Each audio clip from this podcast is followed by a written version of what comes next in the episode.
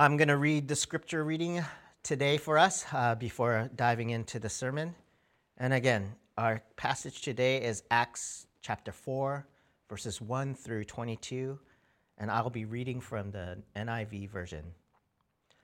The priests and the captain of the temple guard and the Sadducees came up after up to Peter and John while they were speaking to the people. They were greatly disturbed because the apostles were teaching the people, proclaiming in Jesus the resurrection of the dead. They seized Peter and John, and because it was evening, they put them in jail until the next day. But many who heard the message believed. So the number of men who believed grew to about 5,000. The next day, the rulers and the elders and the teachers of the law met in Jerusalem. Annas, the high priest, was there, and so were Caiaphas, John, Alexander's, and others of the high priest family. They had Peter and John brought before them and began to question them By what power or what name do you do this? Then Peter, filled with the Holy Spirit, said to them, Rulers and elders of the people, if we were being called to account today for an act of kindness shown to a man who was lame and are being asked how he was healed, then know this. You and all the people of Israel, it is by the name of Jesus Christ of Nazareth, whom you crucified, but whom God raised from the dead, that this man stands before you healed. Jesus is the stone you builders rejected, which has become the cornerstone.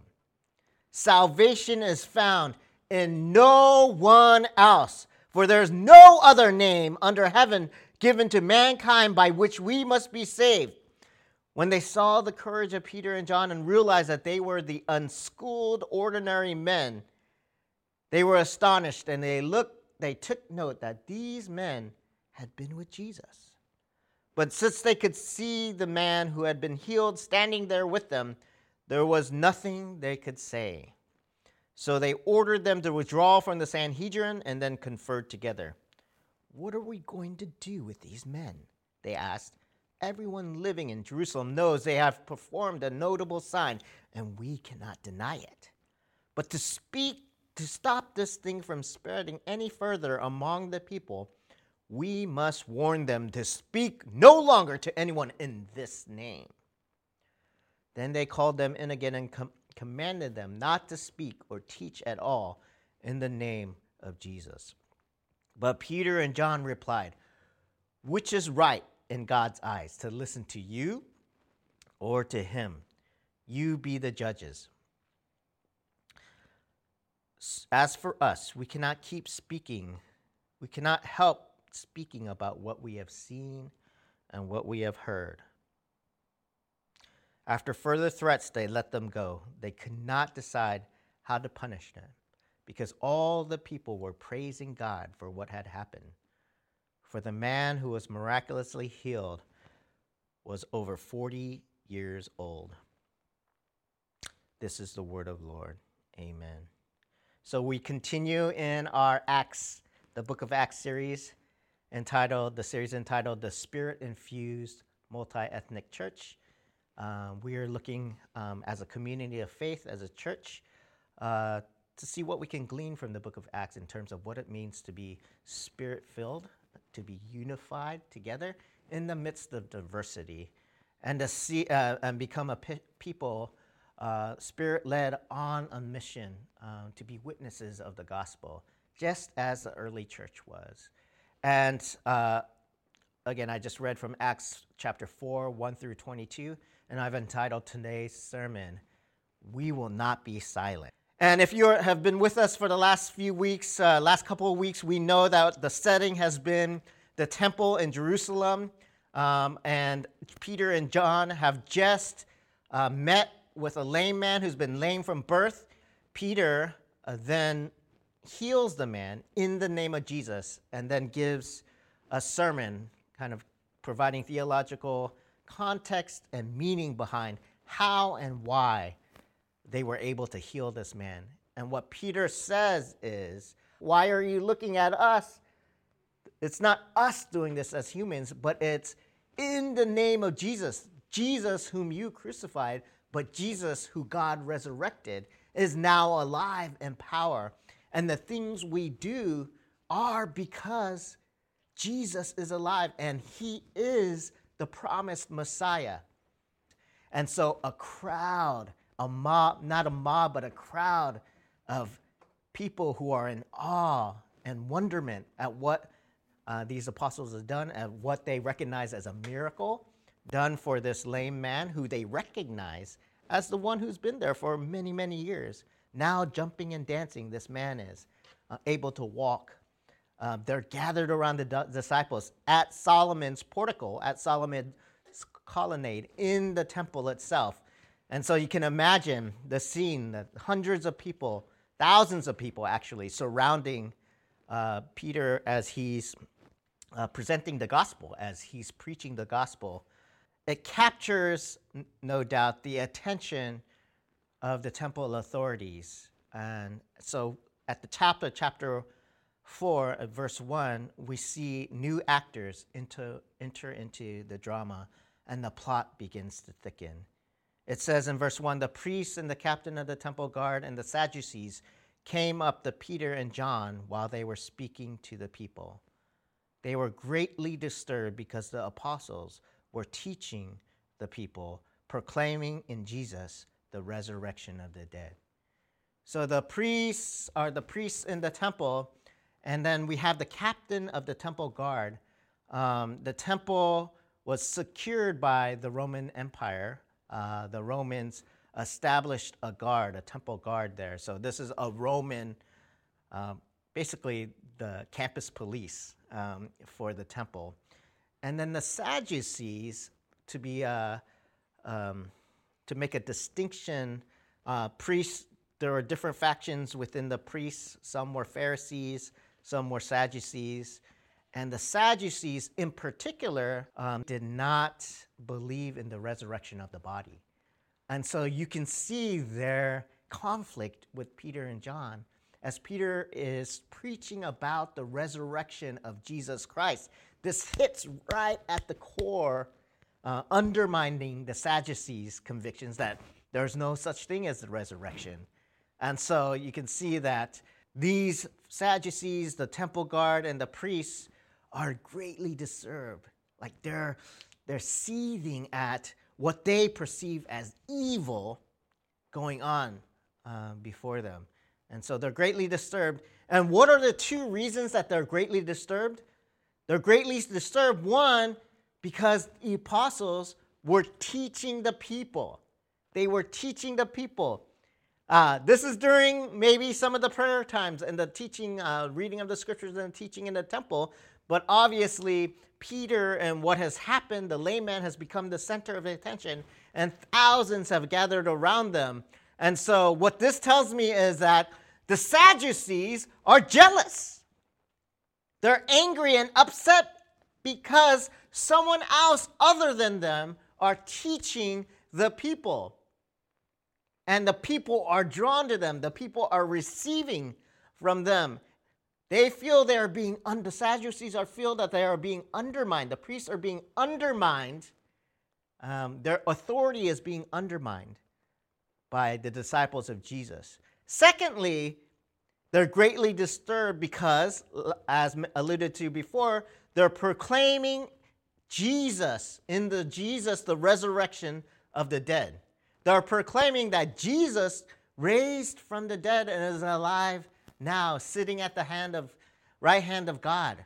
And this is also an undermining of their own teaching, their own beliefs that there is no such thing as the resurrection of the dead. So clearly they want to get rid of Peter and John. Clearly the disciples represent a threat um, to their hold in the temple, to their authority in the temple. And so this is why they're upset. So, what we see in verse 3 is that they seize Peter and John, they lay hands on them. Um, and because it was evening, they put them in jail until the next day. So, they lay hands on Peter and John, arresting them. The apostles, remember, have amassed thousands of people in Solomon's colonnade and are preaching the gospel of Jesus Christ. For the temple authorities, however, what is, what is a peaceful gathering around, around the wonderful works of the apostles in the name of Jesus. In the, in the temple authorities' eyes, this is like a protest. This is a protest and an undermining of their authority. How dare they teach the people? How dare they bring up the resurrection of Jesus, who we execute, who was executed on the Roman cross? Right? Jesus was held on trial. Jesus was declared guilty. Jesus was crucified and executed. And these guys are bringing up his name again and stirring up the crowd. And the crowd's getting excited. The crowd is listening to them. The crowd is saying, Yes, we believe. Because look at this lame man. He's re- he, he was lame and now he can walk. And Jesus, Peter is saying, Jesus has, rise has risen again. This miracle. And the people are amazed. How dare they tell lies like this? How dare they stir people up like this? They're disturbing the peace. And that's why they arrested them. They wanted to shut them up, they wanted to uh, incarcerate them, put them away. End this. Meanwhile, they put them in jail, but in verse 4, many who heard, but many who heard the message believed. So the number of men who believed grew to about 5,000. Right? There's two narratives going here. There's two perspectives, two streams of thought between what's right and what's wrong. Right?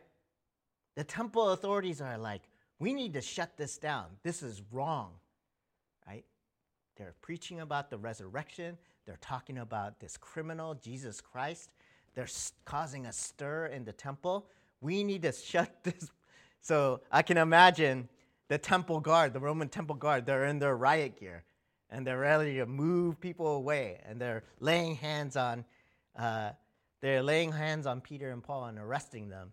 And people have their cell phones out and like, oh, they're arresting Peter and John. Hey.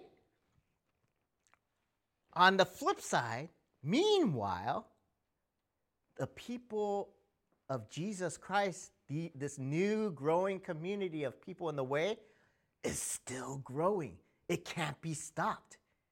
It's like the people in Egypt in the Old Testament, right? Pharaoh enslaved them, Pharaoh oppressed them, Pharaoh, they treated them harshly, and yet the Hebrew people were hardy and they kept having babies and they kept growing and growing. Same way with these early Christians is they're being shut down, they're being told to shut up, they're being oppressed. And yet, meanwhile, 5,000 more men we heard 3,000 the chapter earlier. Now 5,000 more men become followers of the Jesus way. And it says 5,000 men. In those days, they only counted men and things like this. Remember the feeding of the 5,000, right? It was just 5,000 men. It didn't include the women that were there or the children that were there, the, all the households that were there. So there could be like 10,000, that tens of thousands of people became followers of the Jesus way. Amazing. Right? All off of Peter and John being witnesses, simply testifying in words what they know to be true that Jesus is alive, and then practicing their deeds, their great deeds in the power of Jesus, simply because of that. And they speak up that all these thousands of people become followers. A little history on Annas the high priest. Um, Annas the high priest uh, was, uh, at this time, he was the first high priest set up by the Romans after Ju- Judea became a Roman state. So the Romans occupy Judea and Jerusalem and then they established their own priests, uh, and Annas was the first high priest um, of, Jer- the, of Jerusalem under Roman rule. Um, at this time, he was officially out of office uh, like, you know, he was retired, but his son in law, Caiaphas, and five of his other sons were in charge of the temple. Um, Caiaphas was now the uh, official high priest, but uh, Annas's, all his sons basically did his bidding. They were his puppets. Really, who was in charge? The bottom line was still Annas, even though he was retired as a high priest. So, uh, and we know, we remember Annas from um, the Gospels and his interactions with Jesus. If you remember, um, Annas was there in in the book of John and other parts of the Gospels when Jesus was first arrested and put on trial and stood before the Sanhedrin, which was the Jewish ruling, the temple ruling body.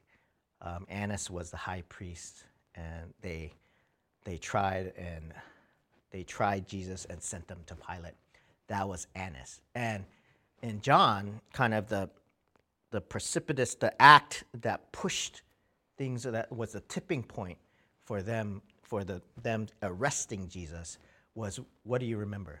Jesus comes into the temp- Jerusalem, um, and then he goes to the temple and turns over the money changers and turns over, you know, uh, just whips the money changers and, and you know, creates a storm. Um, and so uh, this is what, what was the act that led to ultimately the conflict with the religious leaders and the arrest of Jesus. And so Jesus' act in the temple was, was the breaking point, and Annas was in charge. Some Bible thinkers, especially in the 19th, 1900s, connect Annas and his sons with the plot to kill Lazarus alluded to in John chapter 12, 10 where it says there was a plot to kill Lazarus of Bethany. If you remember, Lazarus uh, was the man that Jesus, a friend of Jesus, who died, and Jesus brought him back to life. And so they plot to actually uh, kill Lazarus and hide it, you know, push that controversy to the side. Um, and then this, these thinkers thought this uh, because they feel like a connection, a subtle connection, an allusion is made in the parable of the rich man and Lazarus in Luke 16. If you remember, the rich man, Lazarus, same name, different person, Lazarus, but the rich man is in hell and he says to Abraham, Hey, I'm thirsty. Can you tell Lazarus to go dip his uh, finger in water and tip it to my tongue just for some release? Abraham's like, Oh, heck no. And, and then uh, the rich man says, Okay, then send Lazarus to my five brothers, right? Send them to my five brothers. So that, that's why they make that connection that, you know, Annas had five sons and, the, and then the brother in law. So it's Caiaphas, the brother in law, saying, Go to my five brothers and tell them to make a change in their ways. And so there's that connection being made. Anyways, the family of Annas does not like Jesus. The family of Annas does not like want the idea of G, the resurrection of Jesus spreading to the people, and that's a fact. We also remember in Matthew 10 when Jesus says, but tells his disciples, they're going to arrest you when you get arrested. Not if you get arrested, it's when you get arrested, do not worry about what to say or how to say it at that time, you'll be given what to say. Jesus is warning them that they will be persecuted and that they will be arrested. And what we see here in Acts 4 is the first account of the persecution of the church and the disciples of Jesus since Jesus is, what was sent, went away, since Jesus' ascension. Chapter 4 is the beginning of the persecution of the church. And then we have 300 years, over 300 years of intense persecution of the church. And this is crazy stuff, people. the church, this is real history. Right? People persecuted church. You hear about Nero and other people. Right? Christians used to be sewn into the skins of animals so that predators and wild beasts can eat, feed on them. People would pour wax on Christians and use them as living candles, burn them to light their parties and their celebrations. Right? This is intent. They would be burned alive, they be, would be crucified on crosses. The church for the next 300 years would be persecuted without mercy. And this is the first kind of sign, first incident when Peter and John are incarcerated and arrested for what they were saying. So let's look at their mock trial. This is a farce. They take them the next morning, they hold them over, overnight in the cell because it was late at night. They bring them before the Sanhedrin and they begin to question them. And they say, By what power or what name did you do this? Right? And this echoes, you know, a lot of the ways that they, uh, the temple leaders approached Jesus, right? By what authority do you do this? What, who gave you the authority to forgive sins? Who gave you the authority to heal on the Sabbath? By what authority and what name do you do this? and if you notice, it's not just by what authority do you speak this, it's not just about oh, we're speaking of the resurrection of the dead without any evidence, right?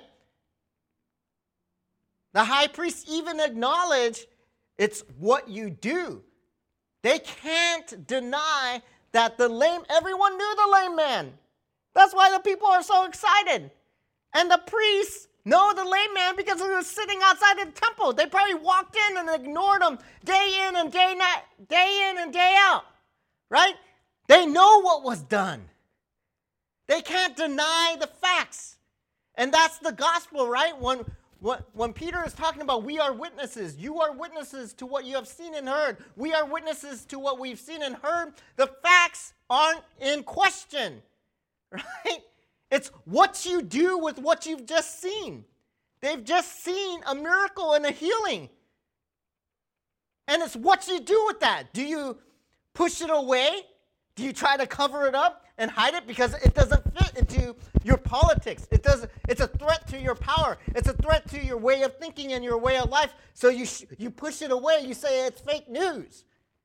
Or do you like the people see a miracle and see witness what they've really seen and repent and say, "We want to follow this God. We want to follow this Jesus." That should be the natural reaction the evil in us makes us see something, and because it doesn't fit with our worldview or we feel threatened by it, we deny it. We live in denial.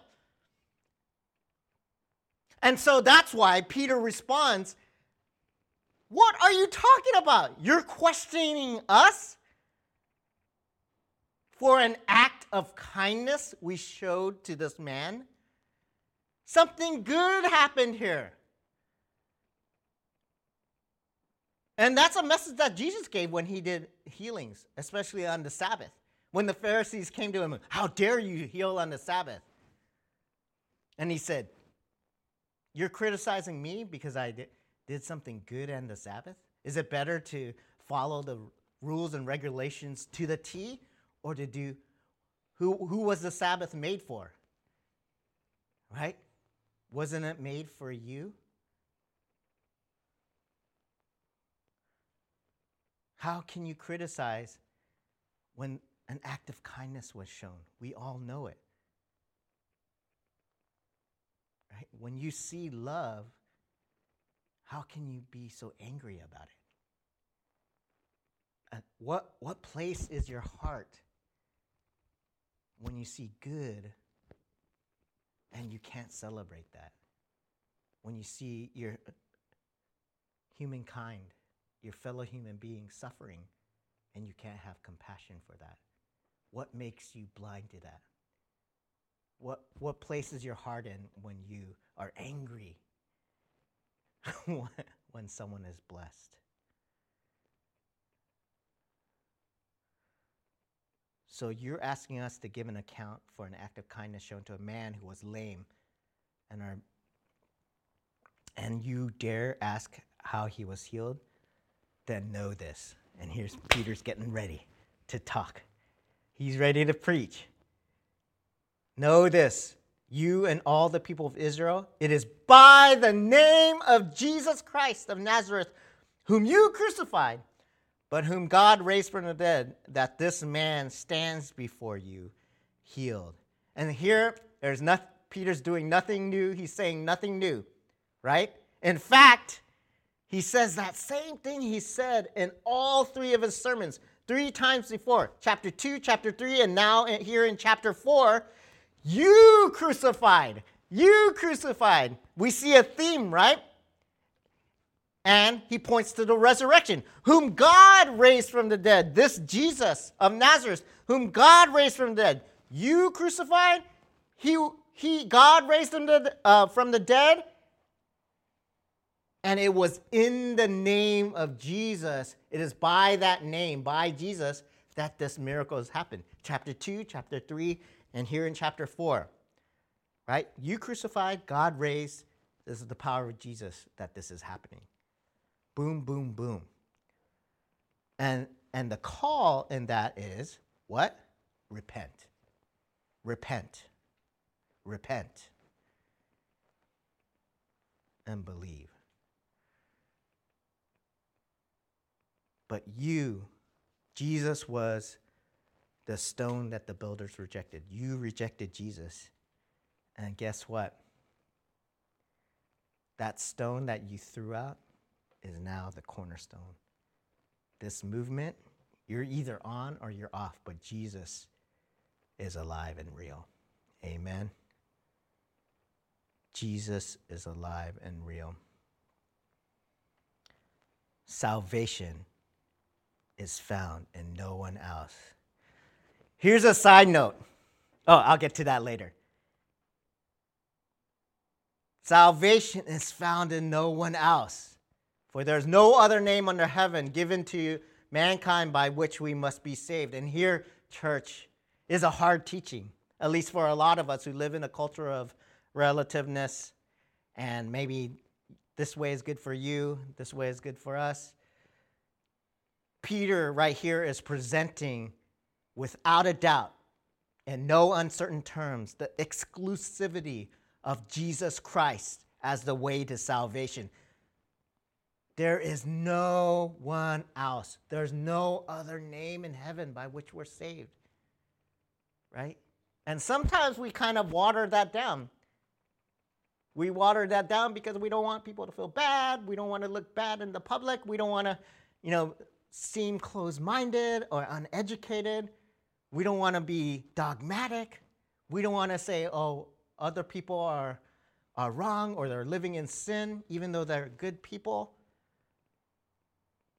But I'm saying when you follow Jesus, as a follower of Jesus, we need to cl- hold on to that truth, that, that exclusive truth, that salvation is found in no one else. Amen. Only in the name of Jesus is humanity saved. Period. Right? Not dot, dot, dot, not comma, period. Not dash, period. Woo! 13, when they saw the courage of Peter and John and realized that they were unschooled, ordinary men, they were astonished and they took note that these men had been with Jesus. Again, we see this. Jesus chose ordinary people. Jesus chose uneducated people. It says they were unschooled. They're from Galilee. They're podunk people, podunk town, right? Ordinary people, uneducated, but Jesus called them, and these are the leaders of the Jesus movement that's happening post resurrection now in Jerusalem and that are causing this stir. Normal, ordinary, unschooled men, they didn't go to seminary like the priests did. And the priests are like, oh my gosh, they didn't go to seminary. They don't have a master's degree. They don't have PhDs in the Bible. And they realize this and they're amazed and astonished. And maybe they felt threatened and they're like, or maybe they were cocky and they disregarded them. And if you remember, Peter, it was only a little while ago when Peter was denying Jesus to a servant girl, no less, who said, Weren't you a follower of Jesus? No, no, no. Right? Peter was too scared to stand up for Jesus when Jesus was on trial. Right? When the cops came and arrested Jesus and they were all protesting, right? And and Peter was wearing his Galileans for Jesus shirt, right? Jesus' life matters. But when the cops came, Peter ran away. And people were like, Weren't you protesting? I saw you underneath that mask protesting for, for Jesus. And he was like, No, no, no. He was afraid. But this Peter we see today, right? Totally different, courageous. He doesn't hold back. He says, You crucified Jesus. There's no other name but Jesus. He's been arrested and his life is being threatened, no, no doubt. But you know what's different? What does it say? And Peter, filled with the Holy Spirit. And Peter, filled with the Holy Spirit. Peter's now empowered by the Holy Spirit of Jesus Christ right? To speak boldly, to speak the truth, not afraid. And this should be an encouragement to us in the church. You may be out there saying, well, I'm not a good speaker, or I don't ha- I'm not brave like or outgoing like other people to stand up and s- for truth or to, you know, to write this thing or to, you know, to uh, protest, go out and protest for things that are right. Right? I'm not, I'm not one to rock the boat. Right? I, I'm not one to be a witness or do evangelism, like or speak about Jesus Christ to non-believers or strangers out there. That's that's too scary. I can't be bold like that, brave like that. This is a message for you. If Peter can do it, you can too in the power of the Holy Spirit and in the name of Jesus. This is what the Holy Spirit does it emboldens us, it convicts us, and it moves us to be witnesses to the deeds and works of Jesus Christ, right? Even to persecution. And the church, we'll see uh, in the remaining chapters of Acts, this persecution gets worse, right? and the persecution continues. The church comes under fire. And you may think in the West here or in the United States, oh, we, we don't really get persecuted. In the rest of the world, maybe in Iran, Iraq, in the Middle East, if you're a Christian in a Muslim country, maybe you can lose your life, or in China or other places where Christianity is banned and outlawed. Those people are being persecuted. Those people are losing their lives. Those people are being bold. But here in America, and in many senses that's true, maybe your life isn't threatened because you're Christian here, but we also have a different, we have persecution of our mind and emotions, right? We don't stand up for Jesus and what Jesus stands for because we're afraid of not being, afraid of this, uh, being disliked. We want to please people we don't want to be shunned. Oh, you believe that? You're uneducated. How can you be educated or believe in science or this and this and believe in Jesus? How can you? You're a Christian, aren't you? You know, against this, against that.